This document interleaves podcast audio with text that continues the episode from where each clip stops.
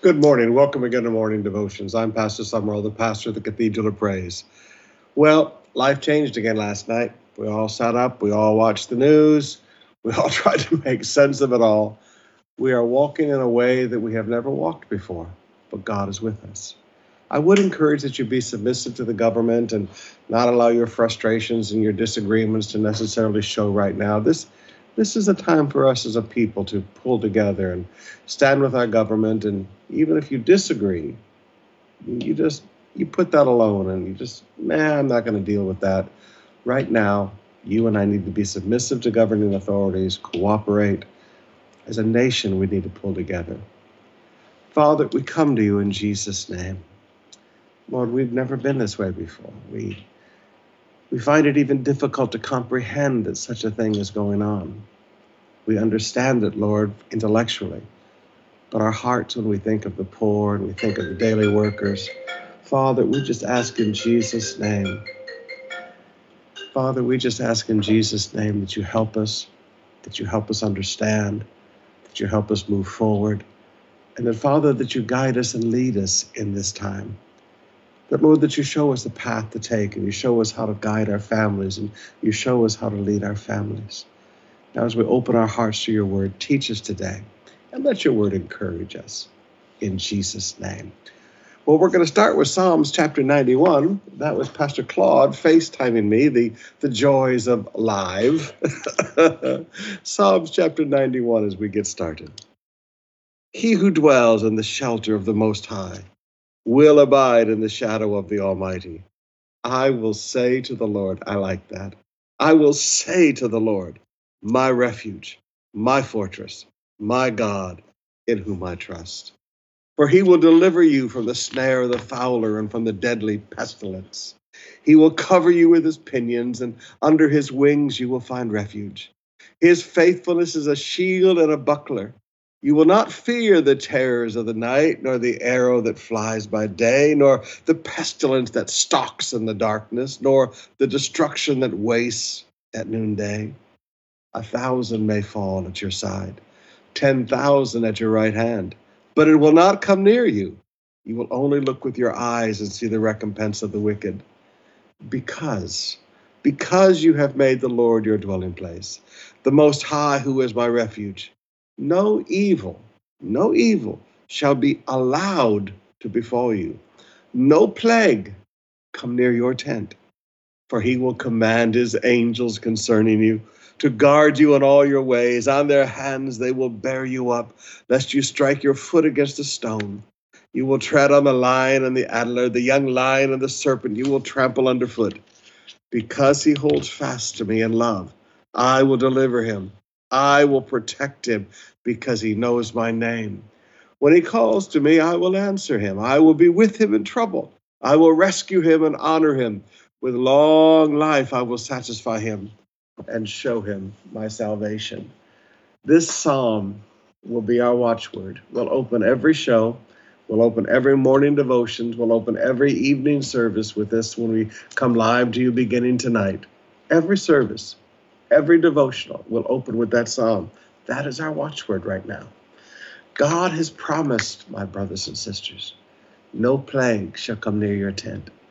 God has promised that we don't need to be afraid. He will deliver us from these plagues, this coronavirus. My friends, this is not mind over matter. This is not positive thinking. This is simple faith in a God that you have made my God, my refuge, my fortress, my deliverer, my protector. He's your personal God. I got up early this morning and I was reading through some emails that I'd received, and one of them came from Frank and Paris Bailey in New Orleans. And she wrote the story. I did not know the story, though I thought I'd read everything of Spurgeon. She wrote she sent the story of a young Charles Spurgeon, one of the most famous preachers of the earlier generation in London, England, during the plague that wiped through that whole section of the world. And he was so discouraged, he would go and pray with people. And somebody handed him Psalms 91 as he was walking down the street. And it so took that young preacher's heart and encouraged him. This is the psalm for these days Fortress 91. Now, let me talk to you for just a minute before we go to worship. I, I want to talk to you practically for a few minutes, just, just for a few minutes practically before we get into the word today. And I want you to take notes on some things. First of all, how, how are you going to live during these weeks of total lockdown in your house so that you don't kill your loved ones? So, husbands and wives, you don't get on each other's nerves and argue, so you don't get mad when the kids begin to frustrate you. How are you going to live during these times? Well, I want you to understand that Jesus always lived a schedule. How often have I, have I taught you that Jesus said, Listen, you go tell that fox that today I'm going to do this, tomorrow I'm going to do this, and on the third day I will arrive in Jerusalem. Jesus lived a schedule. You need to learn that even when situations like this come up, live on purpose, live a schedule. So lay out a daily routine. Right after you get off morning devotions today, prayerfully lay out a daily routine set up the time. This is when I'm going to get up. I'm going to watch daily devotions at seven o'clock. But have a regular rise. Do not do not just sleep away the days because you know what? You're going to get really, really bored, and then you're not going to sleep at night because you've been sleeping all day. So get up at the same time every morning. Do do some in-house exercises to get the blood flowing. Keep your body strong. And you know what? Get cleaned up. Some people, when they stay home all day, they don't brush their teeth, they don't take a bath. Mabaho. you know, get yourself cleaned up. Guys, especially, be nice to your wives. Get yourself cleaned up every morning. And then maybe start a three time a day Daniel prayer morning, noontime, and evening. Three times a day spend time in prayer. This is this would be a really good time to get your prayer life really strengthened and going and and maybe, you know, lay lay out your house so that you get you every day you open up all the windows and you air your house out daily and keep the air fresh. Now let me give you some things to do, some things to add to your to-do list every day. Why don't you just plan to read the New Testament? Lay it out so that you read the whole New Testament in 7 days. Now that's a lot of reading, that's several hours a day. But read the New Testament in seven days. And then if we get locked up another week, read the New Testament again in seven days. Faith cometh by hearing, and hearing by the word of God. Now, guys, you can also work on some of those projects your wife has been asking you to do around the house. Here in my apartment, we just moved in, and you know, Shasha and EJ moved us in when we were out of town, and they, they took care of everything, and we've still got a whole bunch of stuff in boxes so, you know, I'll be doing things Sister Bev would want me to do. I'll be unpacking boxes and trying to get some things moved in and things. Uh, maybe those of you in the office work, you know, lay out your plans. Businessmen, work on your plans. Things, thinking time that you haven't had time to do, use this for your thinking time. Use this for your planning time. Some of you, you need to clean out your computer. Your computer looks like a garbage can. It's so full of stuff. This would be a good time to get your computer cleaned out. But one of the other things to do very practically is lay out your, your food and your calorie intakes. If you're just staying in the house, you don't need to eat as much or you are going to be, okay? So lay out your calorie intakes. You don't need to eat as much food. It's going to be a little more difficult to access food for these next few weeks. So reduce your calorie intake, lay out this is what we're going to eat every day kind of get things laid out organize your daily food and then you can see what you need and when you need to buy it and how long you've got a stockpile for and you know lay out the daily food for the whole family. Just get yourself organized for this time. Don't don't just allow life to happen. Live on purpose all right. Let's open up our hearts and spend some time in worship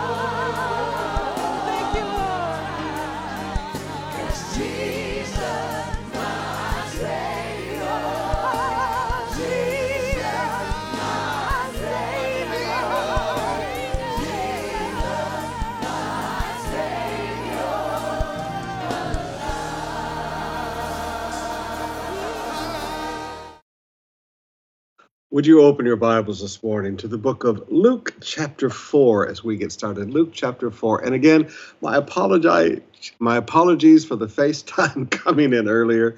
Uh, this is normally the time that Pastor Claude and I talk on FaceTime as I'm driving into the office at right this time every morning. So I'll have to tell him, hey, now we're doing live radio first thing every morning. Luke chapter 4, beginning with verse 38. And he arose and left the synagogue and entered Simon's house. If you come with us to Israel, you see it's just a short walk, maybe one minute, to get from the synagogue to Simon's house. Now, Simon's mother in law was ill with a high fever, and they appealed to him on her behalf. And he stood over her and rebuked the fever, and it left her, and immediately she rose and began to serve him. Now, several things I want you to notice about this passage. It says he stood over her. He wasn't afraid to be in her presence. Jesus was never afraid of sickness and disease. He didn't say, Oh, I might catch something, so I better stay away from this sick person. Pastors, can I encourage all of you, COP pastors, pastors of other churches? People don't need you to pray online for them. If they're sick right now and they call, get in our car, we show our pastoral ID at checkpoints, and we say, There's a person who needs our prayer this is a Christian nation. You'll, you'll find that these policemen are very sympathetic. In fact, they'll even say, Would you pray a prayer for us? He stood over her and rebuked the fever. Now, notice he didn't say, Oh, Father, we're so sorry for this suffering in her body, but, but what lesson do you want to teach her? He rebuked the fever. Now, that's how you deal with a fever. That's how you deal with a high fever. People are delirious, they're weakened by it. You rebuke the fever, and it, the fever, left her. And immediately she rose and began to serve them. Now, there's a beautiful truth. When you're healed, you rise up and serve God. Now, when the sun was setting, all those who had any who were sick of various diseases brought them to him. He said, Why did they wait so late in the day, Pastor? Because Capernaum was a was a Jewish, conservative Jewish area. It wasn't a liberal Jewish area like maybe going into Sephardi or something like that. It was a very conservative, Telugu Jewish and a Jewish area. And these people on Shabbat do not travel until sundown. From sundown the night before until the sundown the next day on Saturday, these people don't move. So this would have been Saturday evening, sun begins to rise, Shabbat is ended. Now people can begin to move around. If you if you go with us to Israel, you'll find you know from Shabbat on Friday night until sundown on Saturday night, all the shopping malls close, everything is shut down. But then as soon as sundown hits, everybody goes to the shopping mall. Shabbat is over. He laid his hands on every one of them and healed them. Now notice, Jesus didn't just, okay, I'm tired, I'm busy, you know, bless you, go away, be healed. He laid his hands on every one of them. Jesus was a patient healer. Meditate on that one for a while. Jesus was a patient healer. He laid his hands on every one of them. This is one of the first things I loved when Pastor Dag came to our church. He, he didn't just look at people and say, ah, general prayer, get out of here. He laid his hands on every one of them. That was Jesus' pattern. And demons also came out. Now, notice demons are in and they come out. Demons possess people. We're not talking about oppression, which is from the outside. We're talking about possession, which is from the inside. And the demons came out of many, crying, You are the Son of God. But he rebuked them and would not allow them to speak because they knew he was the Christ. Now, there's a truth that you need to stop and look at. Jesus never needed to be sensational. Jesus didn't have public conversations with demons you know, I, I, listen to these preachers today and they want to have public conversations with demons and record it and write a book about it and everything. I, I'm sorry, Jesus didn't have public conversations with demons. He didn't give them that honor, nor did he allow them to stay in that body longer. He cast them out. Now we pick up with verse 42. And when it was day, so he went to sleep that night, when it was day, he departed and went into a desolate place and the people sought him and came to him. Now, notice he departed and went to a desolate place. Now, there's lots of desolate places down there, even today near the Sea of Galilee. But Jesus loved solitude. When you're in crowds of people all the time, you need to decompress, you need to recharge. He departed and went into a desolate place. And the people sought him and came to him and would have and would have kept him from leaving them. Now, how different from Nazareth, his own hometown, where they wanted to throw him off a cliff. They sought him, they came to him, and would have kept him from leaving them. But he said to them, I must preach the good news of the kingdom of God to other towns as well, for I was sent for this purpose. And he was preaching in the synagogues of Judea. Now, notice his purpose controlled his life, not the adoration of the crowds. Let me say that again. The purpose of his life controlled his life, not the adoration of the crowds. It's, it's very easy to get caught up in popularity. It's very easy to get caught up in the adoration of people. And then you're, you're doing things because, you know, the people love me here. Well, you know what? You still have a purpose in life and you, you do your purpose. Chapter 5, verse 1.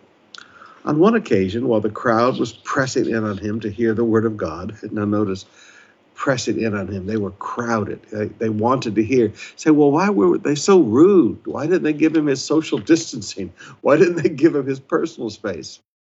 They didn't have PA systems in those days. People were straining to hear. So they pressed in on him to hear. They were straining to hear the word of God. He was standing by the lake of Gennesaret. That's just the Sea of Galilee. And he saw two boats by the lake, but the fishermen had gone out of them and were washing their nets. Now, I want you to notice something. Jesus was teaching, Peter was not in the crowd.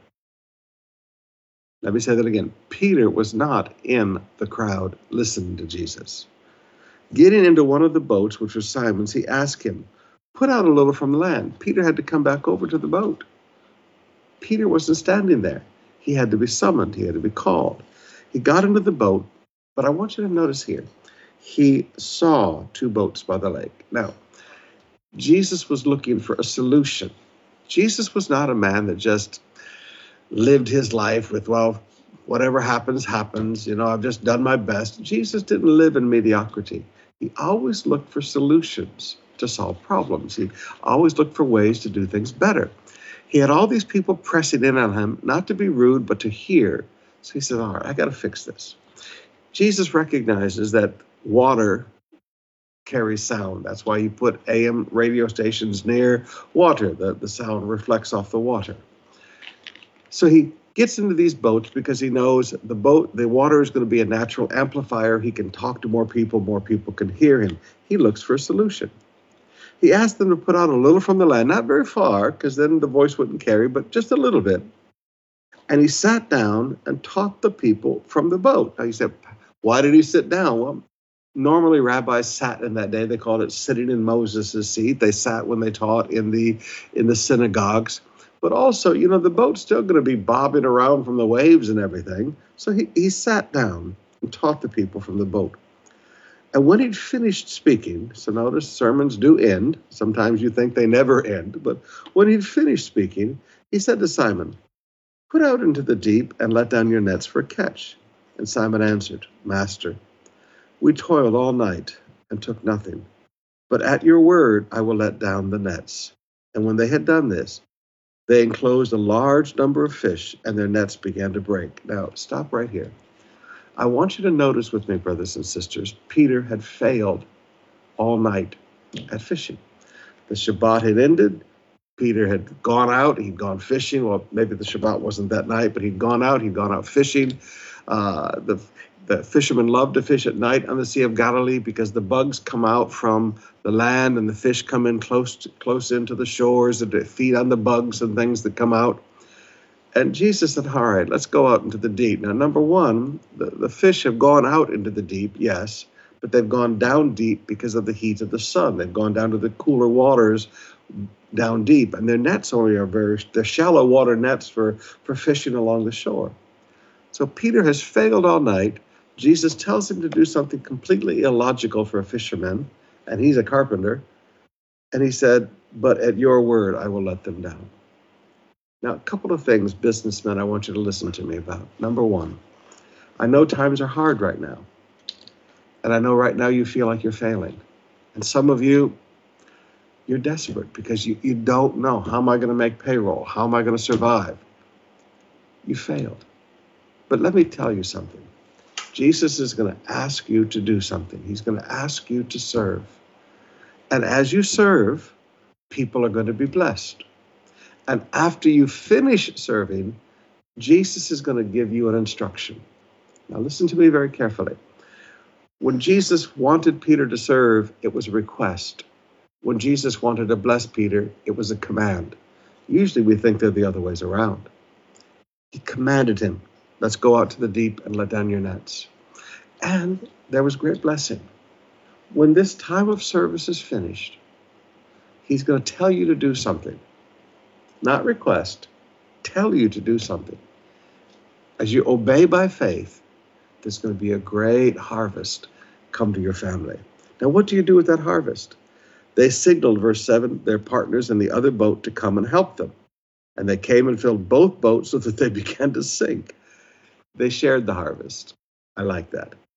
When God gives you this huge harvest, you can either try to be greedy and lose it all, or you can share it with your partners and your friends, and everybody is blessed.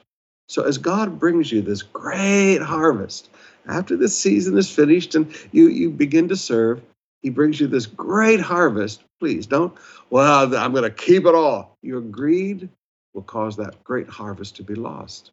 Instead, share it. They signaled their partners in the other boat to come and help them, and they came and both filled both boats so they began to sink. But when Simon Peter saw it, he fell down at Jesus' knees. There in the boat, fell down at his knees, there in the boat, and said, Depart from me, kept saying, Depart from me, for I am a sinful man, O Lord. For he and all who were with him were astonished at the catch of fish that had been taken. And so also were James and John, the sons of Zebedee, who were partners with Simon. And Jesus said to Simon, Don't be afraid. From now on, you'll be catching men. And when they had brought their boats to land, they left everything and followed him. They left everything and followed him. Now, that's what it takes for a call of God.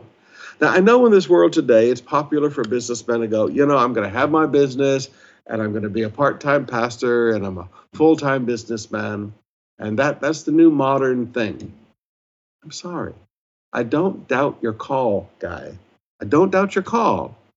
I doubt your obedience to the call. You see, there's sacrifice to follow. There's sacrifice to follow. You walk away from everything. You walk away from your success. I see so many, forgive me, preacher businessmen destroying churches all across our country today because they still think like a businessman. Now, now please forgive me, guys. You can't pastor and think like a businessman. Come follow me and I will make you a fisher of men is what another passage says of the same of the same of the same concept. We have to be changed from the inside out and that takes a lot of time and a lot of training and it takes it takes disconnecting with the business and connecting to Jesus to be changed into a fisher of men. Otherwise, you're still going to trust your network marketing. You're still going to do business principles rather than Bible principles. You have to learn to leave everything. So if you're one of these pastors listening to me right now and you're a full-time businessman and a part-time pastor and you think that that's a wonderful thing, it's not a wonderful thing. I don't doubt your call. I doubt your obedience to the call.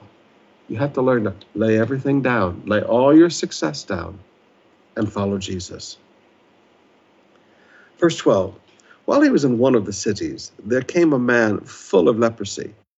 And when he saw Jesus, he fell on his face and begged him, Lord, if you will, you can make me clean. Now, that word will there is a beautiful word. It means, it doesn't mean if you have a desire to do this because it's the right thing to do. It literally means if when you see me, there's something in you that wants to help me if there's a feeling in you, if you see my suffering, and notice this is a man full of leprosy. He he does he's not in the early stages. He's full of leprosy. That means his fingers are coming off by the digit. That means patches of flesh have rotted off of his body. He's like the walking dead. I mean, this is this is a zombie before zombies came across, came out in the movies. patches of his skin would be gone, his nose would be gone, and there'd be a, a cloth across his face, not to keep him warm, but to hide the, the disfigurement of, of his nose coming off, his toes off. It's not so much a painful disease because the nerves die, but it's horribly disfiguring, and the smell is horrendous. It's like a body decaying while you're still alive. And this man was full of leprosy. Now, normally, lepers, when they saw somebody, would hold up their hands and say, unclean, unclean, to tell people to stay away. But this man came straight up to Jesus and begged him, Lord, if you're willing. And Jesus didn't say, Get away from us. You know, we I'm an important man of God. Stay away from me. I, you, you might you might be contagious because they thought lepers were contagious. Apostles, stay away from them. Remember, you have a ministry to other people. Prioritize other people. He didn't say that. Instead, Jesus stretched out his hand and touched him. Jesus touched the leper, saying, I will be clean. And immediately the leprosy left him. And changed, and she charged him to tell no one. But go and show yourself to the priest and make an offering for your cleansing as Moses commanded for a proof to them. Now, you wonder why later on so many priests got saved. So many priests in the temple got saved. You wonder how many lepers did Jesus heal? Because not everything he did is written down for us, but just enough for us to believe. How many lepers did Jesus heal? You wonder why those priests got saved, because they kept going to testify to them. But now, even more, the report about him went abroad, and great crowds gathered to hear him and to be healed of their infirmities. People didn't just come to be learn, to learn, they came to be healed. Now, brothers and sisters, Jesus is the same yesterday, today, and forever. We can't tell sick people to stay away from the presence of God, sick people to stay away from church. They, they don't come just to learn, they come to be healed. But he would withdraw to desolate places, verse 16, and pray. Now, again, I showed you earlier, Jesus liked desolate places. He, he needed privacy. If you're going to carry the load of ministry, you need solitude. And you need solitude to pray. Jesus didn't just go out to desolate places to sleep, he went to desolate places to pray. Now, right now, please forgive me. I don't mean to take advantage of the situation. But we're all in desolate places right now. We're stuck at home. Now, it's not necessarily a desolate place, but it's private. We're alone. We're not supposed to be out mixing in company. What a wonderful season to spend time in prayer. So learn just to sit back in your chair, get your Bible out, read for a while, pray for a while, and use this time in Jesus' name.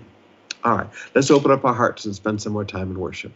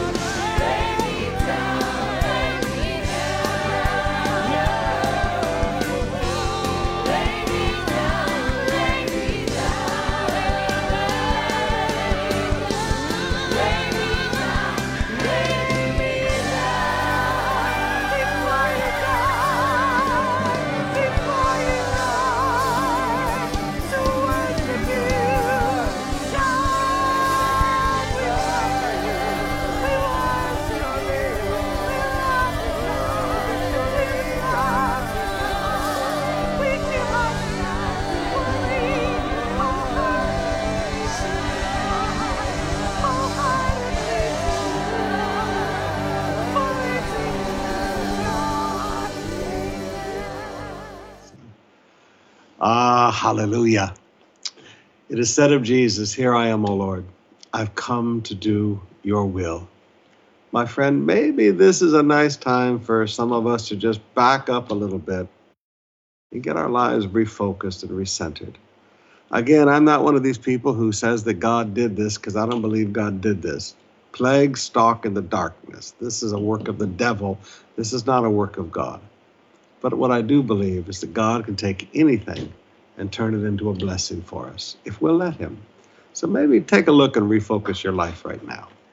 All right, would you open your Bibles to Numbers chapter 33? Numbers chapter 33, beginning with verse 1. These are the stages of the people of Israel when they went out of the land of Egypt by their companies under the leadership of Moses and Aaron. Now, notice the word stages. Now, you're going to see that word repeated here quite often. I want you to understand a principle here. There are always stages in a goal. Goals are not accomplished by one act, there are stages in a goal. Getting from the land of Egypt into the promised land was not going to be just one journey. There were stages, and they record the stages. So, as you begin to look at your goals, sometimes we call them milestones because there's a stage that has a beginning, and then you're going to see there's a place where they camp.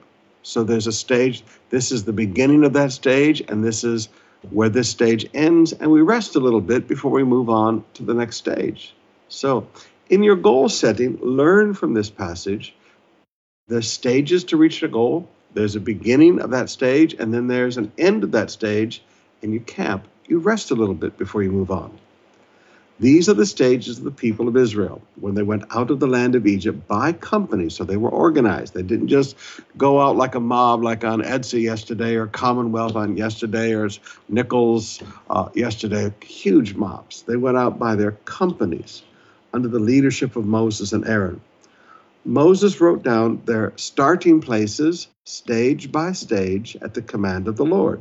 He said, Keep a record of these stages. Now, notice, God gave him a goal, and God said, Keep records of how you achieve the goal. Now, there's a truth that you need to remember. Keep records of how you achieve the goal. So he wrote down their starting places, stage by stage, by the command of the Lord. And these are their stages according to their starting places. They set out from Ramses in the first month on the 15th day of the first month. On the day after the Passover, the people of Israel went out triumphantly. So they went out with good emotions. They didn't go out sadly they didn't go out crying about leaving their garlics and leeks. All those emotions came later. They came out with very happy emotions. They came out triumphantly in the sight of all the Egyptians, while the Egyptians were burying their firstborn, whom the Lord had struck down among them. Now, stop there. Notice they went out triumphantly. In the face of grief, they were triumphant. But also notice they went out in the open. They didn't slink out in the middle of the night God doesn't need to do anything in secret. God is God. One of the great principles that you need to learn about God is that God doesn't need to hide things. When, when the angel came down to roll away the stone, he just came down, rolled away the stone, and sat on it. One of my favorite verses in the Bible. He sat on it. Okay, you guards are here to stop me. Take your best shot. He sat on it. When it was time for the people of Israel to leave Egypt, they went out in the sight of all the Egyptians while the Egyptians were burying their firstborn, whom the Lord had struck down among them. On their gods also the Lord executed judgments. You say, Pastor, I didn't think those were real gods. They're not, they're demons. They're demons who had statues made of themselves, and forgive me, it's demonic worship. So God executed judgment on the demon gods, the, the demons who had purported themselves to be gods. God executed judgment on those demons. Now, sometimes we think that demons just get away with everything, but I want you to notice God judged those demons in Egypt. So the people of Israel set out from Ramses and camped at Succoth. And they set out from Succoth and camped at Etham, which is on the edge of the wilderness. And they set out from Etham and turned back to Pihahiroth, which is east of Baal Zephon, and they camped before Migdol. And they set out from before Hahiroth and passed through the midst of the sea into the wilderness, and they went a three days' journey into the wilderness of Etham and camped at Marah. And they went up from Marah, and they came to Elim. At Elim there were twelve springs of water and seventy palm trees, and they camped there. that must have looked like heaven to them. I mean, 70 palm trees and 12 springs of water, and they've been walking through the desert for how long? Sometimes small blessings look really big when you haven't seen it for a while. And they set out from Elim and camped at the Red Sea. And they set out from the Red Sea and camped in the wilderness of Sin. And they set out from the wilderness of Sin and camped at Dochah. And they set out from Dochah and camped at Alush. And they set out from Alush and camped at Rephidim, where there was no water for the people to drink. And they set out from Rephidim and camped in the wilderness of Sinai. And they set out from the wilderness of Sinai and camped at Kibroth Hattathaba. And they set out from Kibroth Hattathaba and camped at Hazeroth. And they set out from Hazeroth and camped at Rithmah. And they set out from Rithmah and camped at Rimmon Perez. And they set out from Rimmon Perez and camped at Libnah. And they set out from Libnah and camped at Rissah. And they set out from Rissah and camped at Kahiliath. And they set out from Kahiliath and camped at Mount Shepher. And they set out from Mount Shepher and camped at Hadara. And they set out from Hadara and camped at Makheloth. And they set out from Makheloth and camped at Tahath. And they set out from Tahath and camped at Terah. And they set out from Terah and camped at Mithkah. These are hard words to say.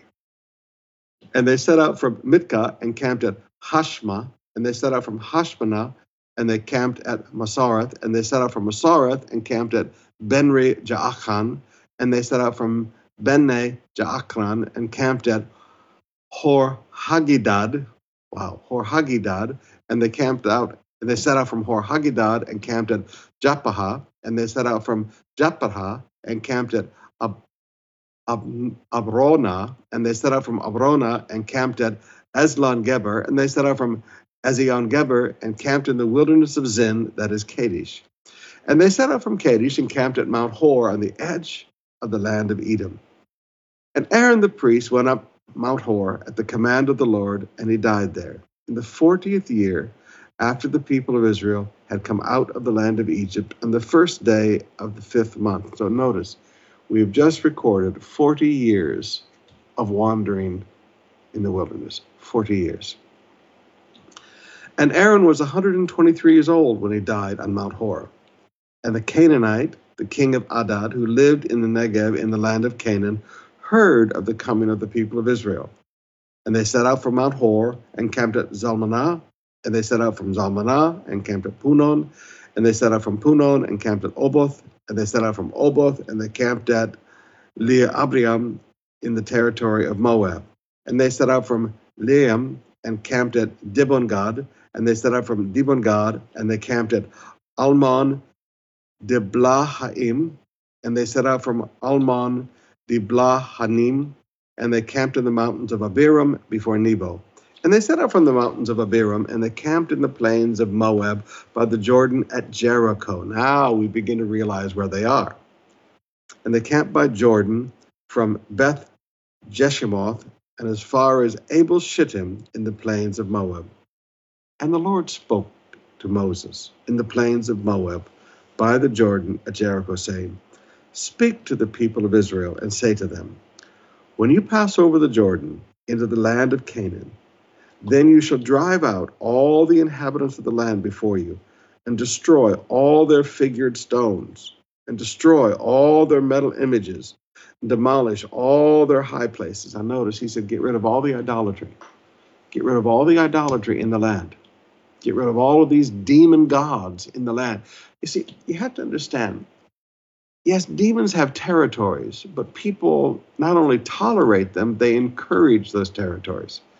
And God said, I don't want those demon, those demon gods to feel comfortable in my land. I am the God of this land. And you shall take possession of the land and settle in it, for I have given the land to you to possess it. Now just back up the bus there and just think about that verse for a minute. God said, I've given you the land. Now he said, What do you do with the land? You possess it and you settle in it. Now notice he didn't say, Well, I'm giving it to you, go live someplace else, but that belongs to you. This is not like a rental property. You bought it to rent it out. This is what I've given you. Now, now, sometimes we need to realize that when God gives us a promise, He doesn't give us a promise to let somebody else settle in it. And he doesn't give us a promise to let somebody else possess it. You may own it, but somebody else possesses it. What do they say in law? Possession is nine tenths of the law. We don't let somebody else possess it. We don't let somebody else settle in it. If God has given a promise to your life, He wants you to settle in it. He wants you to possess it. Those are two requirements for a gift of God that you settle in it and you possess it. Verse 54 You shall inherit the land by lot according to your clans. We talked about this yesterday. To the large tribe, you should give a large inheritance. To a small tribe, you should give a small inheritance. It has nothing to do with the, the, the prestige of the tribe, it has to do with the number of people. Every person, every family was receiving an inheritance from God that could be passed on through the generations. Who, whatever, wherever the lot falls to anyone, that shall be his. According to the tribes of your fathers, you shall inherit. But if you do not drive out the inhabitants of the land before you, then those of whom you let remain, notice you let remain, not God lets remain. When you let people stay in what belongs to you, what you let remain shall be barbs in your eyes and thorns in your sides, and they shall trouble you in the land where you dwell. And I will do to you as I thought to do to them. He said, Now listen, you let these people stay, it's going to be nothing but trouble for you. You have to learn. You settle in what God gives you, and you possess it. When you let other people live in what belongs to you, that God gave you a promise. Now, I'm not talking about business, I'm talking about a promise that God gave you. And you know the difference in what I'm talking about. When there's something that you have fasted and prayed for, and there's something that you have faith for, and something that you have sowed seed for, and God fulfills that promise that He's made to your family, then you're not a bystander who owns it, but you're a, you know, you're a silent partner in it. You possess it, you control it, you settle in it. Many times I talk to some of our businessmen, and God has given them a business. And somebody comes along and they says, you know, I, would like to invest in your business, but I'd like 51% control, and I'll provide the money, but you do all the work. And I always tell our businessmen, you know, you need to really pray about this and make sure this is God. God gave you that business, and now they want to come along and they will be in control because they got 51% and you're going to be left out there with nothing. Learn to possess and settle in what God has given you. Chapter 34, verse 1. The Lord spoke to Moses, saying, Command the people of Israel and say to them, When you enter the land of Canaan, that is the land that shall fall to you for an inheritance, the land of Canaan shall be defined from the wilderness of Zin alongside Edom, and your southern border shall run from the end of the salt sea on the east and your border shall turn south to the ascent of Akrabim and cross the Zin, but its limit shall be south of Kadesh Barnea. Then it shall go on to Hazar Abdar and pass along to Asman, and the border shall turn from Asman to the brook of Egypt, and its limit shall be at the sea. For the western border, you shall have the great sea and its coast. This shall be your western border. Now, notice God is setting boundaries on a promise. Let me say that again. As I read through this next passage, all of this is God setting boundaries, not just on the land of Israel, but boundaries on a promise. Now, God never wanted his people to become predatory. God never wanted his people to become like a conquering force that would just move through and keep taking land like Alexander the Great or you know, any of the great conquerors throughout history. God did not want his people to be conquerors. He wanted his people to live in the promise. And there is an incredible difference. When, when you have this huge army put together, they could have taken over all kinds of additional land. But God said there's borders on the promise, there's, there's limitations to the promise. Verse 6 For the western border, you shall have the great sea and its coast. This shall be your western border. This shall be your northern border. From the great sea you shall draw a line to Mount Hor. From Mount Hor you shall draw a line to Lebo Hamath, and the limit of the border shall be Zedad. Then the border shall extend to Ziphon, and its limit shall be Hazar Enan. This shall be your northern border. You shall draw a line for your eastern border from Hazar Enan to Shepham, and the border shall go down from Shepham to Riblah on the east side of Ain, and the border shall go down and reach to the shoulder of the sea of Chinnereth on the east. And the border shall be down to the Jordan, and its limit shall be the salt sea. This shall be your land as defined by its borders all around. So God said, Listen, I've defined this. This is the promise. Don't be so adventurous. Don't have such a conquering, predatory instinct. This, this, these, there are limits to this promise. Moses commanded the people of Israel, saying, This is the land you shall inherit by lot, which the Lord has commanded to give to the nine tribes and to the half tribe. For the tribe of the people of Reuben by the fathers' houses, and the tribes of the people of Gad by their fathers' houses, have received their inheritance, and also the half tribe of Manasseh. The two tribes and half tribe have received their inheritance beyond the Jordan, east of Jericho, toward the sunrise. Then the Lord spoke to Moses, saying, These are the names of the men who shall divide the land to you for inheritance Eleazar the priest and Joshua son of Nun. You shall take one chief from every tribe to divide the land for inheritance. These are the names of the men. Of the tribe of Judah, Caleb, the son of Jehunah. Of the tribe of the people of Simon, Simeon, Shmuel, the son of Abihud of the tribe of Benjamin, Adad the son of Chishlon, of the tribe of the people of Dan, a chief Buki the son of Gogli, the people of Joseph, of the tribe of the people of Manasseh, a chief, Hanil the son of Ephod, of the tribe of the people of Ephraim, a chief, Kemuel the son of Shiphtan, of the tribe of the people of Zebulun, a chief, Elzaphan the son of Parak, of the tribe of the people of Issachar, a chief, Batil the son of Azan, of the tribe of the people of Asher, a chief, Ahihud, the son of Shelomi, of the tribe of the people of Naphtali, a chief, Padahil, the son of Amihud. These are the men whom the Lord commanded to divide the inheritance for the people of Israel in the land of Canaan. Don't you just love all those names?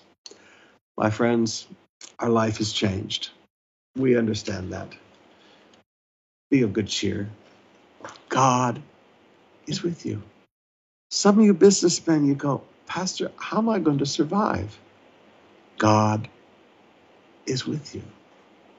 Pastor, how am I going to grow my business? God is with you. And I want you to remember that God can do things very quickly. One of my favorite verses in the Bible is in Psalms 18, where David said, You have enlarged my steps, and my feet did not slip. When this is all finished, God can make things up in efficiency and speed like you've never dreamed of before. So, would you just be at peace and know that God is with you? God gave you that business, God gave you that career, God gave you that job. It will be well with you, my brothers and sisters. Father, I lift you my people today. These are the people that you have entrusted to me. And somehow, Lord, you have said that you would guide them by my hand. I'm humbled by that. They're such a great people. But Father, I feel so helpless right now. I ask that you take the simple words that we share each morning and each evening. And Father, let faith grow within their hearts. Faith in you, faith in all that you will do for them. Let fear leave their hearts. Let the fear, not just of this plague, leave their hearts, but the fear of the future and the fear of the unknown. And Father, that your hand will rest upon every family. Sickness shall be far from their household. No plague shall come near their dwelling place. You are their rock. You are their fortress. You are their refuge. You are the deliverer. You have given your angels charge concerning them. Let your hand rest upon them today, Father. Let there be no fear. Let there just be a rest of faith in Jesus' name. Amen. It will be well with you, my brothers and sisters. God is with you.